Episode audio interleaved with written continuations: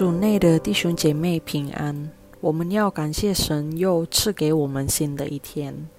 在开始聆听门徒领袖之前，我们要一起祷告。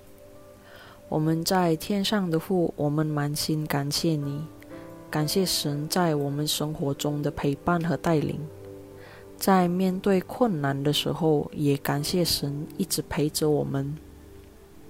神啊！求你帮助我们在聆听神的话语的时候，能够明白内容的意思，并行动在我们生活中。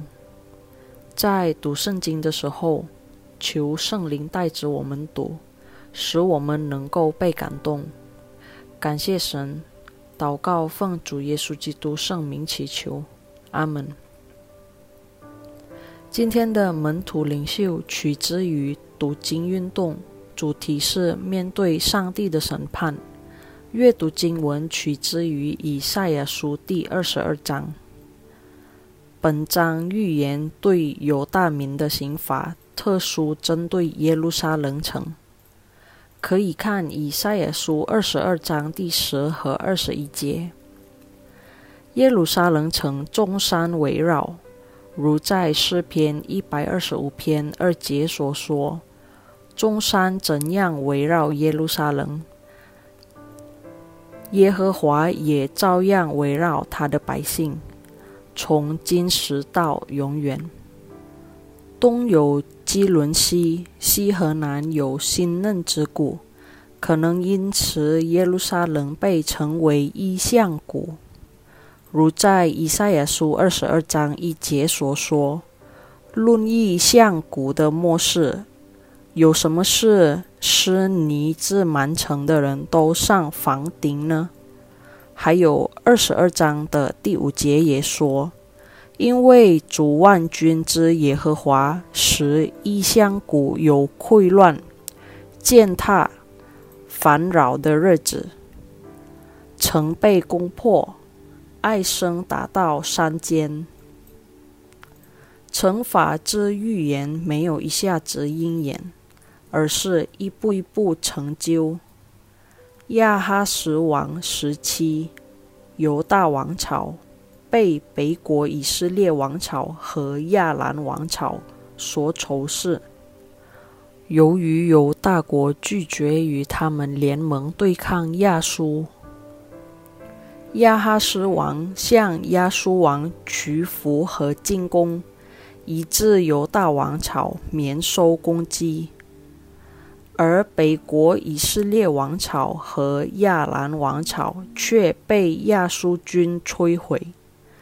认为亚述王要求过分的西西家王最终背叛亚述，后果呢？犹大王朝遭亚述军攻击，居民和众首领退守耶路撒冷。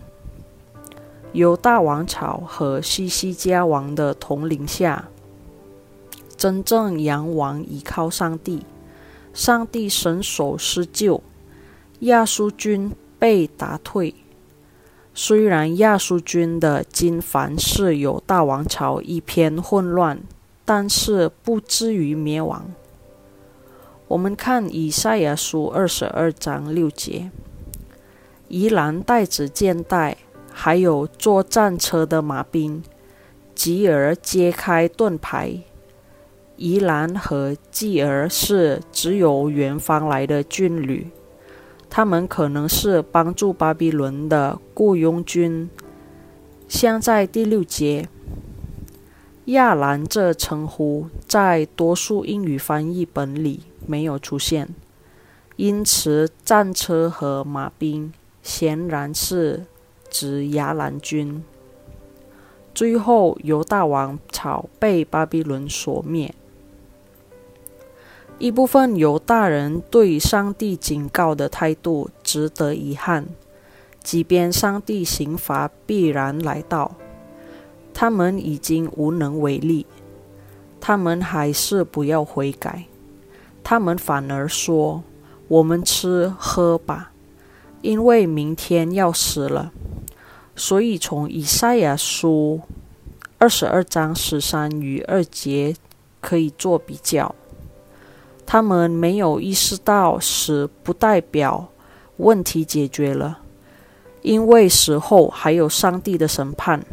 可以看希伯来书旧章二十七节。离世以后，在上帝面前，每个人必须为自己的态度和行为向上帝负责任。然而，我们不必担心。如今那些在基督耶稣里的就不定罪了。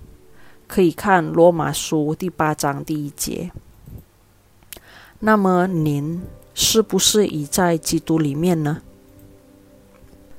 在生活中，我们经常忽略了神对我们的警告。虽然我们知道后果一定要向神负责任，因为我们人类是脆弱的，很容易犯罪。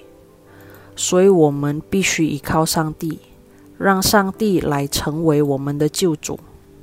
能够活在基督里，也是一个恩典。我们作为已经收到这个恩典的人，一定要懂得感恩，并活在敬畏神的生活。我们一起祷告：神啊，感谢您的带领和陪伴。让我们能够明白今天的门徒灵修内容，也感谢神赐给我们救赎恩典。求主帮助我们在面对困难的时候，愿神帮助我们度过。可能有身体脆弱的亲戚朋友，求主怜悯他们，给他们回复的盼望。让我们感受到活在基督里是有安慰和盼望的。感谢神，祷告奉主耶稣基督圣名祈求，阿门。如果在听的弟兄姐妹当中有正在面对困难和问题的话，一定要依靠上帝，也要有上帝活在我们的心，因为只有上帝。才能帮助我们度过所有困难，也是唯一不会离开我们的神。我们能够活在基督里是一个恩典，一定要好好珍惜。祝大家周末愉快，上帝爱你。